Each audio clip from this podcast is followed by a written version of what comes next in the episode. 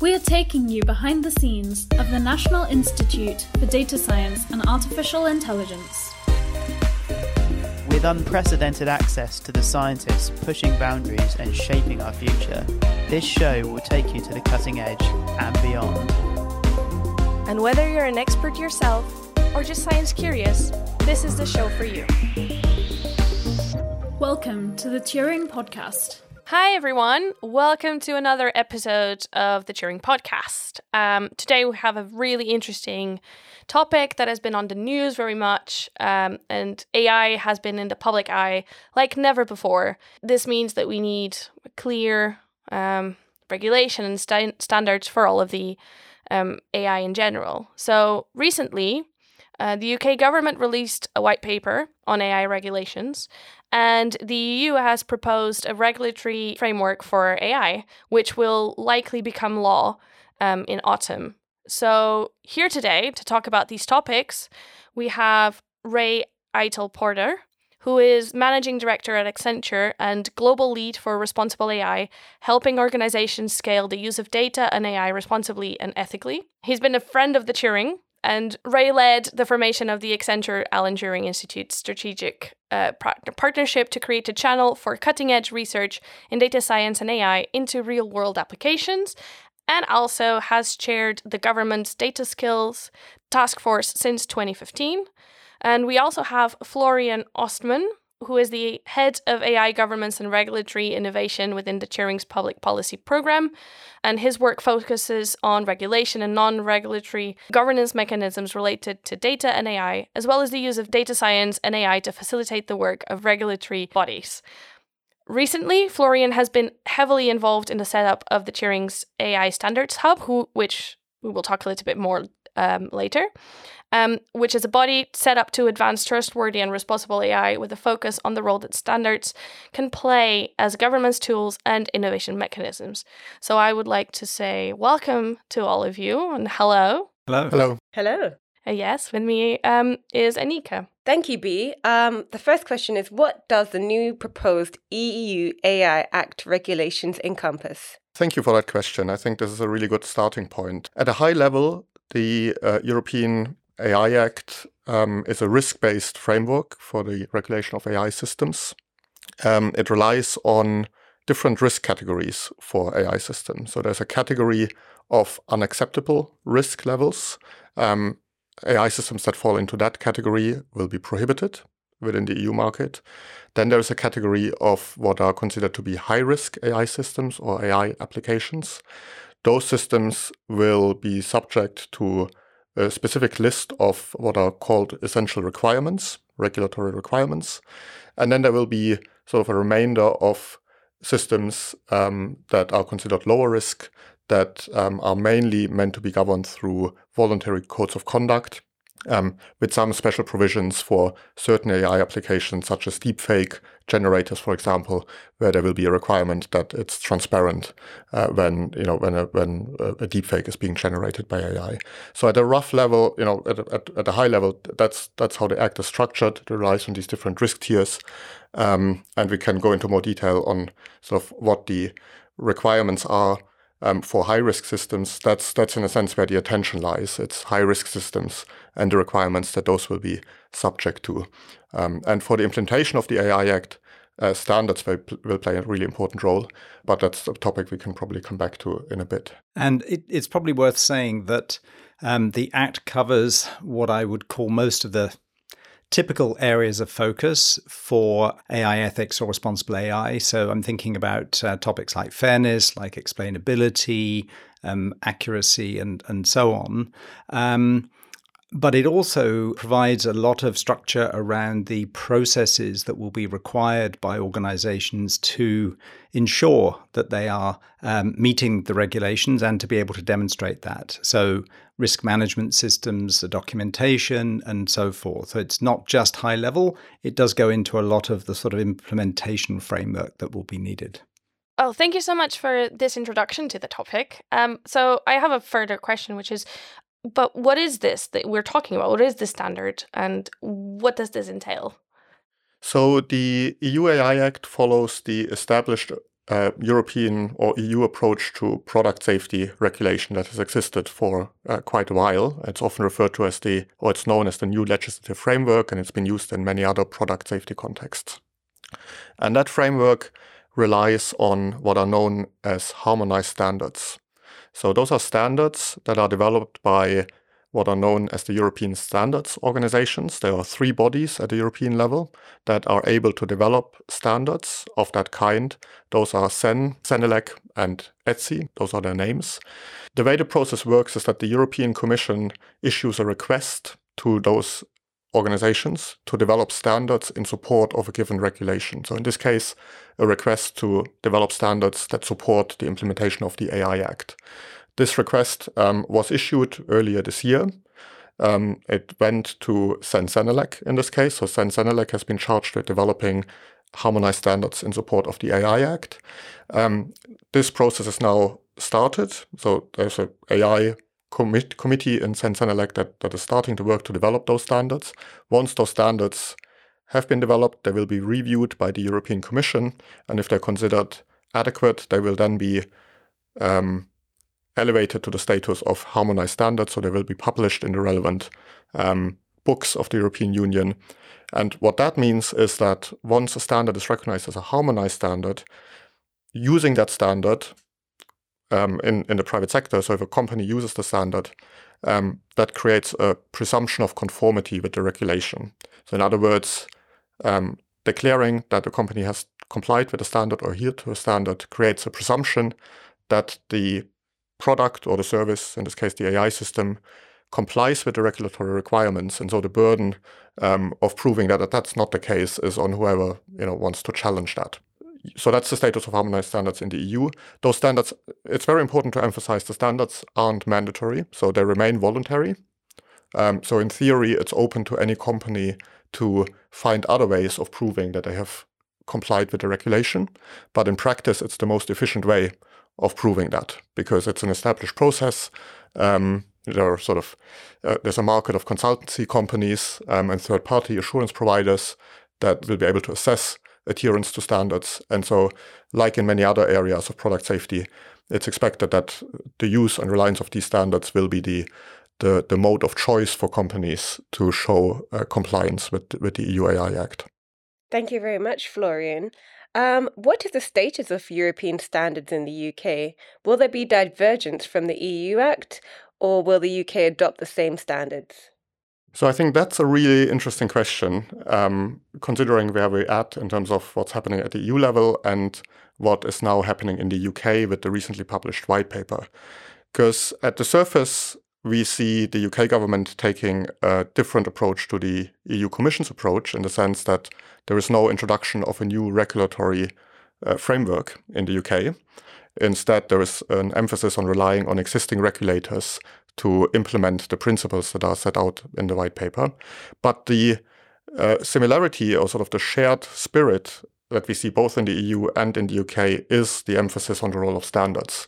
So again, in the EU, that role takes the form of harmonized standards. In the UK, we see a heavy emphasis in the white paper on non-regulatory tools, with standards being uh, arguably the most prominent of those tools. So there's a strong vision for the UK to make prominent use of standards as a governance tool. Now the question is, what will those standards be? Interestingly, and unbeknownst to, I think, quite a few listeners out there potentially, the UK is still involved in the development of harmonized European standards because those standards are developed by the European standards organizations who aren't uh, EU organizations, they're private bodies. So the UK has a voice in developing those standards. Um, the standards that will be developed in support of the AI Act in many ways, sort of thematically, mirror a lot of the principles that are in the white paper in the UK. So, you know, at the at the surface level, um, there is sort of a, a, starting assumption, I think, to say, you know, it, there, there might be a, a future where uh, the same standards might might be considered adequate for regulatory expectations in the UK and in the EU, because you know, in both cases, we're talking about the need for standards on transparency and for uh, bias mitigation and so on. Um, but of course, ultimately, it depends on you know the details of those standards. You know, what what's the content of those standards, and what do those that make decisions about the use of standards think in both jurisdictions. So, I mean, in this case, ultimately, what do regulators in the UK if they express preferences for standards, um, but also you know individual companies if, if standards adoption is voluntary, um, you know what do they consider adequate? Do they uh, choose choose to sort of adhere to a, a, European transparency standard for AI, or will there be will we see an emergence of a, of a standard that might um, you know differ in content, although it tries to address the same topic? But maybe, maybe Ray, you, you have you're much closer to sort of the logic of companies in, in making decisions about standards, so you might might have things to add. Yes, I think. thank you, Florian. I, I think this is in a sense, the big hope of companies, frankly, is that standards will be used across across borders because I think it's fairly clear now that we're not going to see you know similar regulations or legislation in different uh, geographies. we've talked so far about the EU and the UK, but then we've also got the US and obviously many other markets as well. Um, I think it's sadly, in a way, too much to hope that you know the, the legislative environments will be will be unified or somehow consistent. But if we could agree on common standards, maybe it's not all of them, but maybe it's quite a few of them, and sort of recognition of those common standards, that would go a long way to making life easier for companies in terms of being able to adhere to something which is clearly prescribed, because at the moment there's a lot of uncertainty around what it means to say you are being transparent or you are being fair or, or whatever. So, if you have a clear definition of that and a way to demonstrate, and if that is recognized in different jurisdictions, um, that would be hugely uh, helpful for companies. So, thank you so much for your answers. And we're talking about um, uh, the, the the regulations and standards from the top down. So, my question now is what are the challenges to actually implement these or, or have them adapted from the bottom up, from either the perspective of the companies or the perspective of the academic institutions?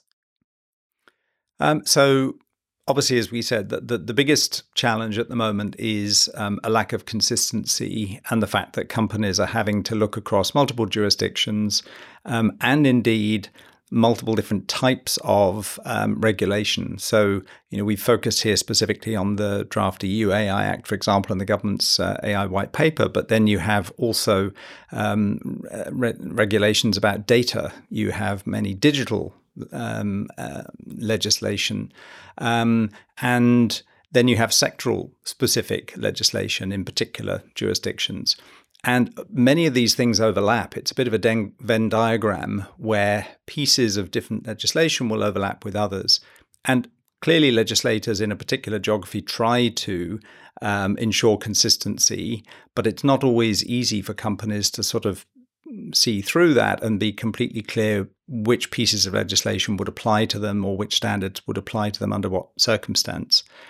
But then, in terms of the implementation within the uh, within the company, I think there's probably two parts to that. One is you need to clearly define which guidance or which rules you are actually going to follow. So get a clear map of these ones are applicable to to me um, because of the jurisdiction I'm in, or because of the products I make, or whatever it is. So these these uh, ones apply to me. Some may be legislation, and some may be guidance that you choose to adopt. And then obviously the hardest part is then putting in place processes within the organization to make sure that people follow those. So these will be controls and and and detailed governance um, processes across the organization with appropriate training um, to back that up. Um, typically, in the case of AI, these will be embedded in what we call the model development lifecycle or the MLOps process, so, as you're building AI models, you start by thinking about a use case, you then look for some data, then you um, clean and process the data, then you'll build a model. There are various stages to this, and you will ask different questions along that life cycle um, to make sure that you are complying with the guidelines or the legislation that you've chosen. But that's um, you know, it's quite a big thing for an organization to implement, particularly if you're a large organization distributed over perhaps different geographies, different divisions, different products, etc. It's quite a heavy lift to get ready for this. Perhaps just to, to add to a couple of those points that Ray just made. So I think the the point about the the landscape potentially being quite complex is a really important one in terms of you know there depending on the sector quite a lot of different pieces of reg- regulation and legislation that apply, and navigating that can already be a, a challenge for established companies, but it's a particular challenge for new entrants and for startups. And there's some prominent examples. Um, if you think, for example, of medical devices, that's a the medical device sector is a sector that's heavily regulated traditionally and has sector-specific regulation, and then of course all kinds of cross-sectoral regulation applying to it, like data protection legislation and so on. Now, it's an interesting field in the AI context because there isn't a very good general understanding in the public out there in terms of what a medical device is. You know, and the fact that a chatbot, for example, depending on how it's used, be considered a medical device. And that's a point that might be completely uh, uh, you know, a, startup founder might be quite unaware of, right? And so we might have similar situations in financial services where, you know, a, a, a, company that isn't a financial services company, but it operates in a different sector, in a data broker context, for example, enters a sector and as a result might, might sort of lack the awareness of um, just what are the many pieces of, of regulation that apply to it. So that, that complexity, I think, um, is a, is a crucial point. And then uh, maybe another point worth emphasizing is the the potential vagueness in interpreting regulatory requirements. Um, so in in the UK in particular, we see depending on the sector, quite a few regulators that traditionally take a principles-based approach to regulation. That means a regulatory approach that emphasizes certain general principles without necessarily specifying in every detail what that principle is meant to mean in any given context. So, for example, you know, there's a principle of treating customers fairly in financial services without necessarily being set out in every detail, you know, what that means when it comes to using machine learning for credit scoring. So, where there is that vagueness in terms of regulatory sort of guidance, then there is sort of a, a question of regulatory uncertainty, and companies need to come up with their own judgment and interpretation of what the regulatory expectation is. Standards can play an important role again in in make adding that concreteness to some extent. And in the EU AI Act context, it will play that role because the EU AI Act requirements in the legal text are fairly general, and then uh, it's expected that the standards provide more detail. Um, but then standards are a particular type of document of their own. And if a company isn't very familiar, hasn't used a, a, standard in the past, you know, that is again a challenge that requires a particular set of skills and knowledge around how standards are being used, how one might get certified against the standard. Um, and it's that kind of capacity building and skills development that that's part of the mission of the AI Standards Hub, which we we might perhaps come back to later on that we're trying to address with the AI Standards Hub. So, in a way, having standards or having something like standards would be trying to reduce the potential for loopholes, right? Because if something is very vague, people can just, in the wrong hands, can be exploited in a way, which is, I think, the biggest fear of the public, right? With all of this scare and all of this hype around AI, is how it can be exploited. So, I guess this type of regulatory research, in a way, being done is to prevent these um, loopholes, right? Yeah, I think that's one certainly one important part of it. Um, I would say perhaps a bit more broadly, it's not just about loopholes, sort of the you know assumption that there is sort of ill intent in trying to avoid yeah. regulation. There's sort of a, a genuine challenge, even for well-intentioned actors, of interpreting you know regulation and understanding and there are value judgments involved in terms of you know how to how to apply a fairness principle to a given context um, so it's a challenge for you know, for well-intentioned actors just as much as as a matter of preventing ill-intended use of or avoidance of regulation. I have a question. Um, we talked about the some of the challenges, but how do we set ourselves up for success here? Particularly, I know you mentioned startups or you know well-intended organizations. So, wondering how would they set themselves up for success?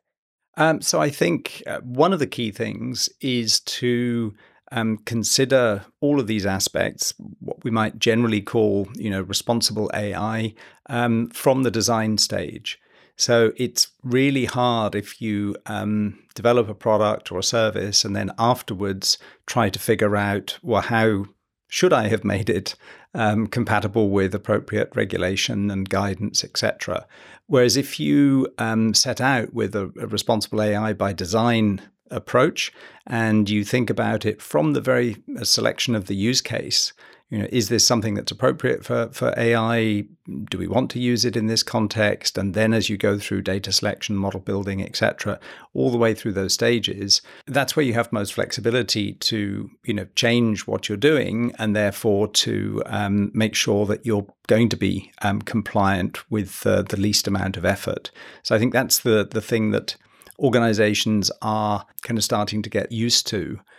And in a similar way, obviously, all of our readers and listeners will have noticed the fact that generative AI has exploded, you know, recently. What we found is that organizations that already had um, a foundation in terms of governance processes and policies and things like this to um, um, to manage how they use AI, those companies find it much easier to adapt when suddenly you have this this new variant, if you like, of the technology that that comes on the scene. Whereas companies that don't have a strong foundation, that don't have this approach of, of um, implementing by design, uh, then find themselves suddenly having to try to catch up and figure out how we're going to cope with this new um, technology that we want to make use of because it has amazing potential, but we need to do so safely. Thank you, Ray. Maybe I'll, I'll just add a couple of points again. So I, I very much agree, agree that um, implementation by design is absolutely crucial, um, and you know for an organization to start early to think about how how to set up governance processes and documentation processes that later on make it easier to show compliance with with expectations is absolutely key.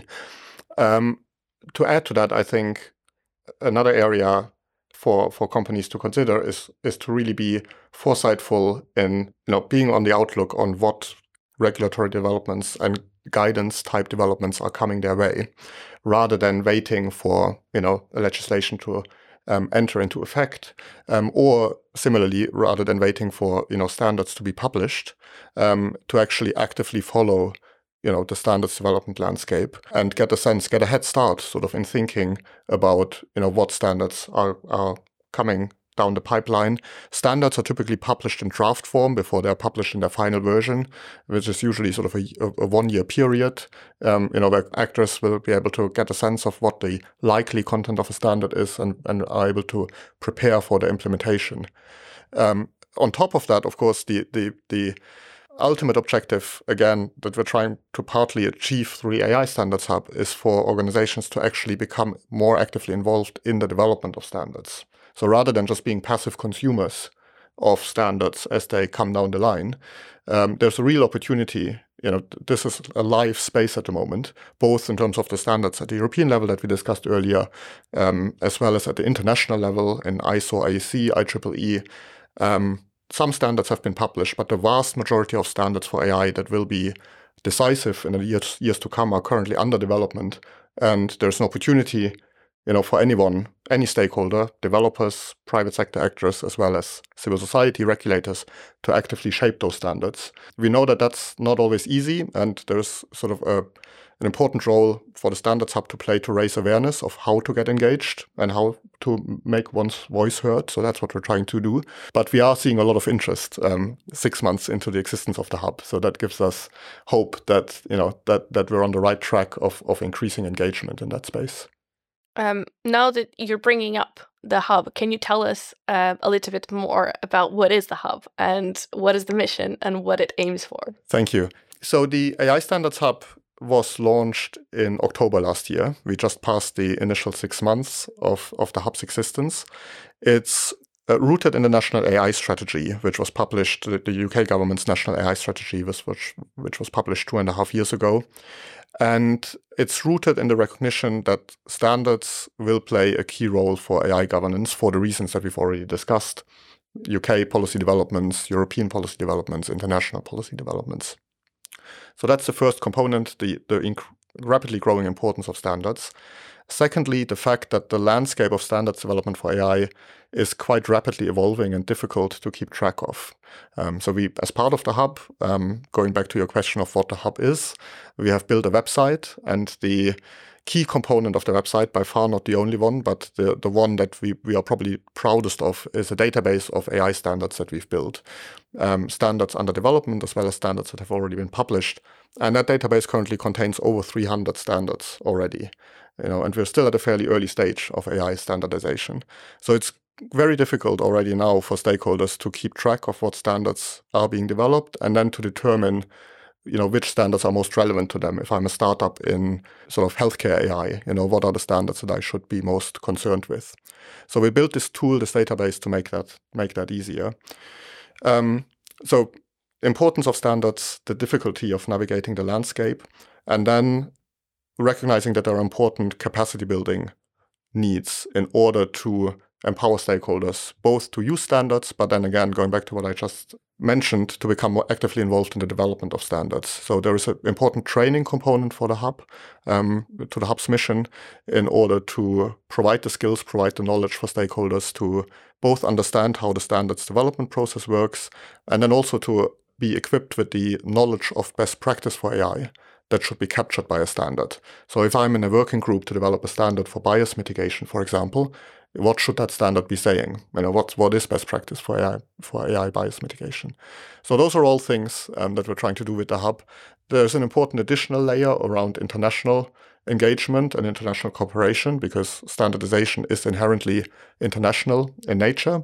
So we're thinking about uh, very hard and, and looking actively how we can collaborate with similar initiatives in other countries. And uh, yeah, we have the website that we've developed that I'd like to invite everyone to take a look at. In addition, there's a program of events that is announced on the website. Um, there is a program of research. We publish research outputs um, looking at gaps in the standards landscape, uh, priority areas, and so on. So, in a nutshell, that what, that's what the AI Standards Hub is trying to do. Thank you, Florian. And just a quick question. Sorry, what's the name of the website? So the, The URL, address. the Yes, address thank you, sorry. is AIstandardshub.org. Thank you. Fairly simple. Perfect. That was also my question. I was about to jump in. you can also follow us on Twitter under a- at AI Standards Hub. That's usually the last question that we have, Yeah. but we have more questions. Don't worry. So, circling back a little bit, uh, I, I want to ask something to Ray, if that's okay, because we were talking about. Um, you mentioned how the standards come in draft versions, and you have some time to to look at them for for companies. And Accenture has a lot of clients. You would be the people that would be looking at the drafts and preparing and helping their clients prepare. So, could you tell us a little bit about how you're helping from the side, the company side? Um, what does it look like to you? So we certainly um, engage both with the standards process and with um, regulatory consultations. I mean, a recent example was NIST in the United States that has done a lot of work around guidance, and they um, they put out calls for consultation and feedback on draft proposals. We also very much encourage, you know, our clients that we work with um, to get engaged in the process, but also, as Florian said, many of them possibly don't have the resources or the ability to do that but you can obtain a lot of information you know publicly and keep an eye on things. And if i draw a comparison with gdpr which i think is is quite um, encouraging i think in in the lead up to gdpr we found that many organizations left it very late um, before they started to do anything to prepare for um, you know for the legislation that was coming in we think on average that companies now are probably reacting a year or so earlier in the life cycle, if you like, of, of legislative development um, than they were for GDPR. I think many still perhaps underestimate how much effort is going to be involved in getting ready for, let's say, the draft EU AI Act. It's very comprehensive in terms of what you have to put in place. Um, you know, we've, uh, as Accenture, we've been on a journey now for several years already getting ready for it, putting in place policies, but lots of systems and training and things like this. And um, to Florian's point, which I think is very important, even though we don't know exactly what the legislation or the standards may look like, we have a pretty good idea of the direction that they're going in. And yes, you may have to make some tweaks along the along the way, but I don't think that uh, there's any reason not to get started and put the foundations in place, and then it becomes you know much easier and quicker to make those final adjustments as things um, you know get clarified.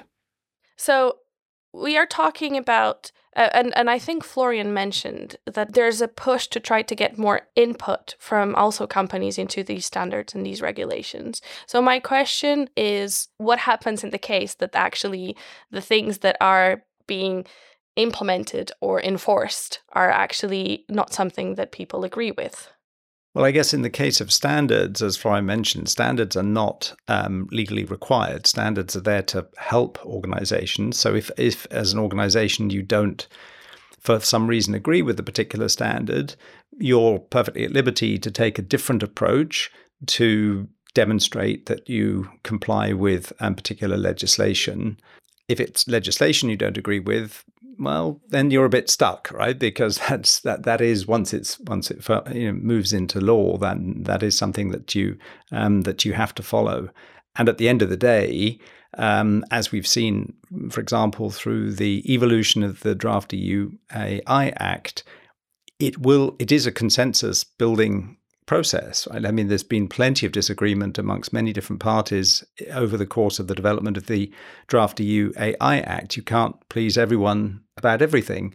Um, so you try to arrive at the best consensus. And that's what the, the groups that are leading standards development or legislation development are trying, are trying to do, while, of course, keeping an eye on what they think is right from a um, you know from a, a legislative and most importantly public safety perspective. I think certainly generally, as as Ray you just mentioned, you know, standards by and large are voluntary. Um, there are some exceptions, maybe worth mentioning. So, in principle, it's possible for regulators, both in the UK and in other jurisdictions, to directly reference standards. So, we see that in some sectors. Um, of course, when that happens, then it affects the interest of a company um, much more directly. But by and large, I think you know for the vast majority of AI standards, we expect that they will be voluntary. But I think you know nonetheless, it's it's you know, on the one hand, at the minimum, sort of a lost opportunity because of the mm. because of the potential benefits of standards to make signaling of best practice more efficient and so on. You know, at the, at the minimum, it's a lost opportunity if if a standard doesn't match what companies think. You know, is is good practice, and or companies don't uh, don't pursue standards. There's no uptake of standards. Uh, I mean, there's there's there are plenty of examples of standards that have been developed in various sectors that aren't being used much. So you know, and without doubt, that will happen to some AI standards. but um, whenever that happens, it's a lost opportunity. But the other important thing I think to to recognize is the fact that standards are voluntary doesn't necessarily mean that a company that develops AI is sort of uh, not faced with any pressures to to adhere to a standard. Mm. It might be, for example, that uh, the company's clients, if a company sells AI systems, you know, have procurement rules that require the adherence to a given you know, to standard XYZ. And um, in fact, we see, I mean, that's something we see in, in many areas. And if, if that ends up being the case, you know, a procurer saying, we'll only buy your, your AI service or product if you adhere to the standard. And it turns out that that standard um, is very difficult to implement for a company because that that AI developers niche wasn't well represented in the in the development of the standard. That can be really tough and sort of have a serious impact on the business success, success of that. I have a follow up question. Ray mentioned GDPR in the back. And there were consequences to the not compliance with GDPR because it was a legislation.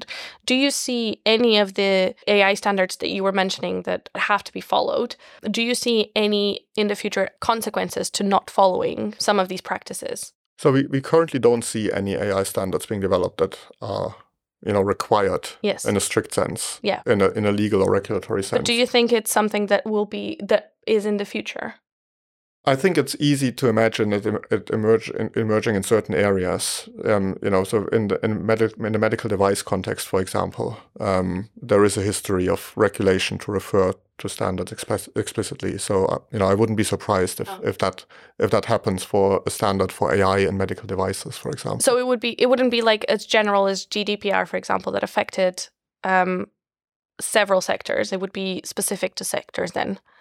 I think those are the cases that are more e- yeah. easiest to imagine. Um, I think the analogy with GDPR is probably closer to the EU AI Act itself, okay. which will be cross sector and will be the umbrella, if you like. And then the standards will slot underneath it and may be required in certain very specific areas. But I suspect more broadly, people will be required to follow the EU AI Act and then have to figure out how they're going to demonstrate that, and they may choose to rely upon standards as one way of of documenting and proving. And I think it's also probably worth just mentioning that um, there can be a positive side to this. And you kind of signaled this, Florian, a little bit in terms of using, let's say, standards as a way of demonstrating to people that you comply and then um, hence showing building trust. So if you think about also end consumers, you know, you can you can imagine people saying, well, we comply with this particular standard as a way of giving reassurance to customers that okay, it's it's okay to do business with these people for this particular product or service because we have some trust in the fact that the regulator put these standards in place and and therefore there's some independent view if you like um, that says that this is okay and this is so I think there's an interesting link here if we think about the AI, the sort of emerging AI assurance ecosystem, you know, where we see uh, sort of a growing sector of uh, service providers third, that, that sort of provide third party uh, auditing or third party forms of assurance of AI systems. At the moment, um, the way that landscape operates is that most of those providers develop their own frameworks because there's nothing else to work with. Um, and it can, as a result, be quite difficult for their clients to compare services provided by different uh, companies. And so that's the link here. One role that standards can play is make those kinds of services more comparable if they are used as a shared basis for how those kinds of auditing are being conducted. It can be very helpful. Yes. On the topic of trust, thinking about ChatGPT, it's uh, very popular in the news currently. Um, how would you say it fits in with the regulations? So I think ChatGPT, of course, has been in the headlines for the last few months, um, both in you know sort of the public discourse and and uh, general media, and um, it's been a dominant topic in regulatory debates and expert discussions. I think it's a live issue to see how ChatGPT and similar technologies, generative AI more generally, will be tackled um, exactly in the EU AI Act. Um, there's been some progress, and we now, I think, know that there will be. Uh, the, the AI Act won't be obviously won't be silent on generative AI. Um, it looks like it won't be the case that, which was a proposal a while back, that all forms of generative AI will, by definition, be considered high risk. So the, the debate has moved away from that um, in a direction where there will probably be special division, special provisions for, for generative AI. But it is, you know, it is a, a new development that, at least to many people playing a leading role in the policy debate, came as a bit of a surprise, maybe more of a surprise than it should have been, you know, for anyone more closely following the technological development. And so it is a, it is a live question how the EU AI Act will address it. In the UK context, of course, with the white paper, we have a more you know flexible framework which you know the way the principles are set out. You can see how those principles might be applied and i think there's a recognition in the white paper that you know there, there are important new issues novel issues that are raised by generative ai for example around uh, intellectual property. Uh, you know when it comes to artwork, for example, that is used um, in the training of uh, large language models or other generative systems. Yeah, so there's an important recognition that new issues are being raised. Um, but I think, yeah, the answers in terms of how to address those issues from a governance perspective are yet to emerge. Um, it also raises interesting questions for the standards context because, at least the way um, the field is currently evolving, for the foreseeable future, a large part, probably the majority of generative AI tools will be provided in the form of software as a service um, rather than being developed in house by the companies that use the systems. And so there's a challenge there, in a sense, to the traditional product mindset of regulation or, or safety assurance, in the sense that the company that provides the system, say OpenAI, has only limited control over what happens to the system, how the system is being used, um, how you know what kind of continued training may, may be happening, on the part of the company procuring and using the system. So there are interesting challenges in, both on the regulation side and in the standard side because standards traditionally often focus on a product framework. There's a need for creative solutions in that space. Um, maybe just a couple of other observations. So, one is I think it's fair to say that the very public advent of generative AI has also increased awareness for the possible need for regulation for AI in general. I think globally now there are more and more countries and, and individuals, senior politicians, regulators, etc., calling for regulation. Um, so you know that will, I think, accelerate the the process of of regulation and hence standards.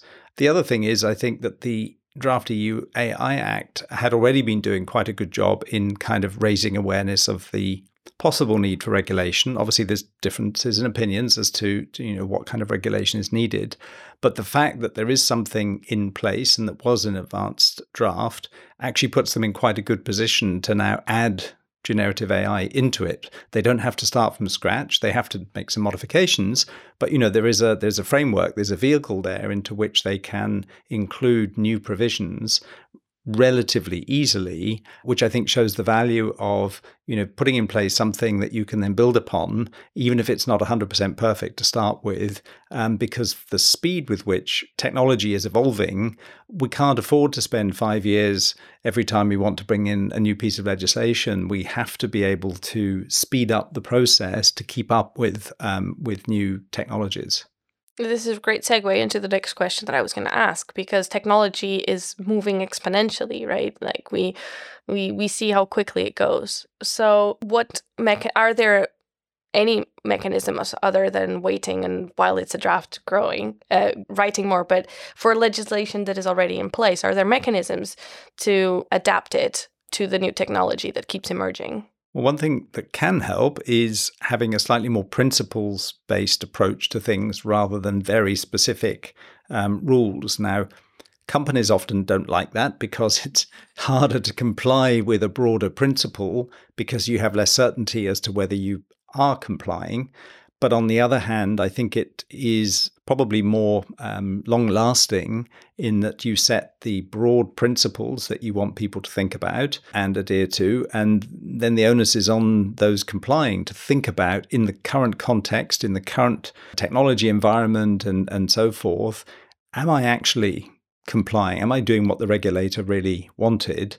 And then, importantly, you know, documenting why they felt that they were um, complying.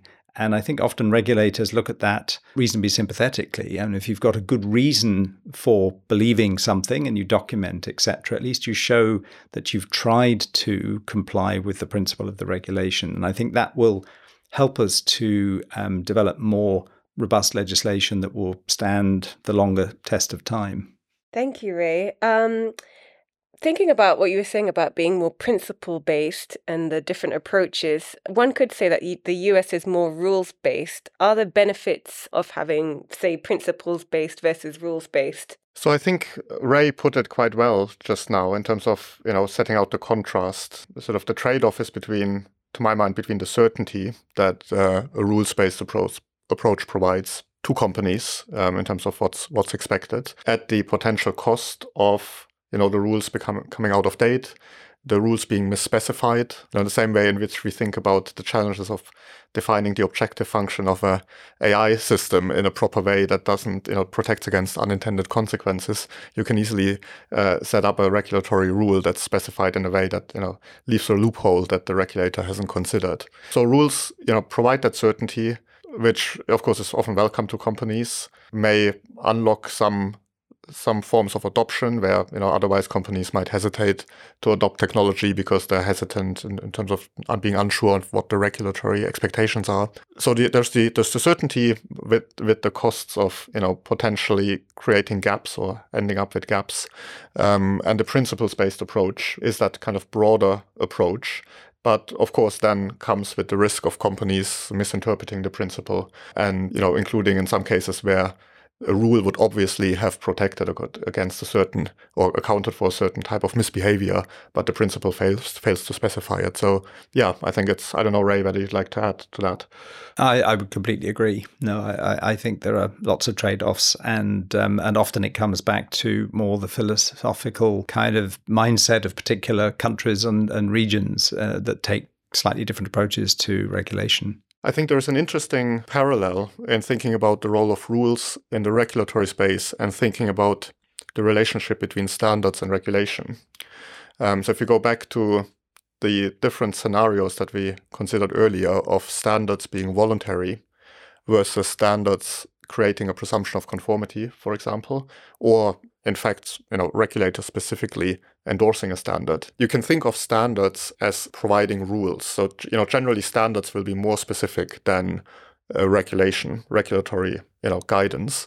Um, they may still be quite general. I mean, that's important to bear in mind. There are lots of process standards that can be fairly general, but you know, generally we, would expect them to be more concrete than what a regulator might publish. And so the question of whether a regulator should endorse a standard or whether legislation should give a standard that status of being a harmonized standard or a designated standard in the UK, you know, may be thought of as reflecting that trade-off in terms of who takes on the burden of making sure that the rule is, you know, is adequate. So is you know, is it is it on the company to judge whether a standard is adequate or not? And if it turns out the standard uh, failed to account for a certain risk, the company is found to be in violation of regulatory requirements, or is it on the regulator to say, you know, these are the right standards? And and if a company, as long as a company adheres to the standards, the company is in the clear. Uh, no, that's a very good question. no, I was just um, pondering on what you've just said there. So yeah, it's very interesting. I guess my final question, our final question, is where where do we go from here? What's the the next few steps for for the Standards Hub and for your approaches um, at Accenture? Um, well, I think we have taken uh, comfort, if you like, from the fact that uh, we published a survey last year of 850 larger companies globally and um, they were indicating that they have set aside budget to focus on um, regulatory compliance and responsible AI specifically. So 80% said that they were setting aside 10% of their AI budget just for regulation, and nearly half of them were setting aside uh, 20% of their budget. And I think that makes sense when you look at some of the other questions they answered, where they said uh, 95% of companies do expect to be um, impacted by the EU AI regulations when they come out. Because I don't think we've mentioned this, but the Act is um, extraterritorial in the sense that it applies to any company which is going to do business in Europe. You don't have to be a European based company, but if you're doing business or selling products or services into Europe, like GDPR, you will be impacted. And actually, most companies were saying, in fact, only, only 6% of companies said that they felt they were ready in terms of having implemented their um, responsible AI principles and built a solid foundation. So, a recognition that yes, they're going to be impacted by regulation. No, they're not ready for it, but they are setting aside budget, and it's definitely a key priority for, for organizations at the moment, which I think is very encouraging. For the AI Standards Hub, um, I think the important next steps are to think about the relationship between horizontal and vertical standardization needs. That's one important area that we are planning to focus on in the coming months. In the last six months, we have focused initially as part of the launch of the hub on horizontal standardization efforts. So there's a lot of work that we see across different standard development organizations on standards that are meant to apply across different use cases, across the use of AI in different sectors.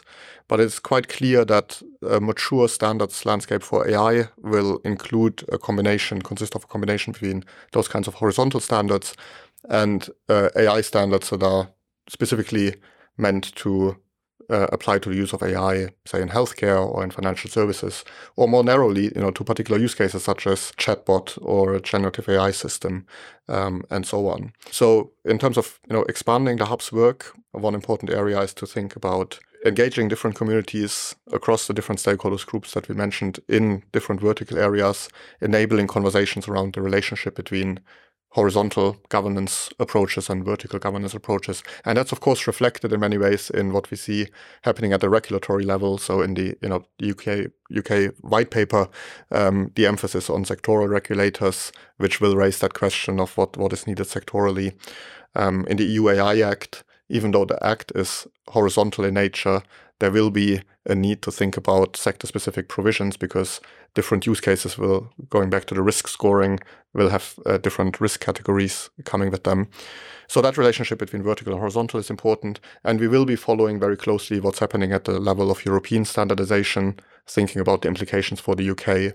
Um, and of course, the international level of standardization. So there are, in a sense, three levels of standards development. There's the national level, there's the European level, there's the international level, and uh, part of what we're trying to do is to arrive as at, at as coherent a landscape across of the, across these three levels as possible in the years to come. So I had a quick question on that. As the resident layperson, I do have to ask, what do you mean by horizontal and vertical? Right. Yeah. I mean, it's a very good question. Um, it's sort of a you know it's an established term in policy debates, but one that it, it is a technical term that that I appreciate isn't familiar in, in in wider circles. So what I generally mean, or what what what is generally meant by by that contrast is um, a horizontal piece of of regulation or standards standardization is a piece that is trying to address the use of AI in different sectors, in different areas. So think of the Information Commissioner's Office um, as the data protection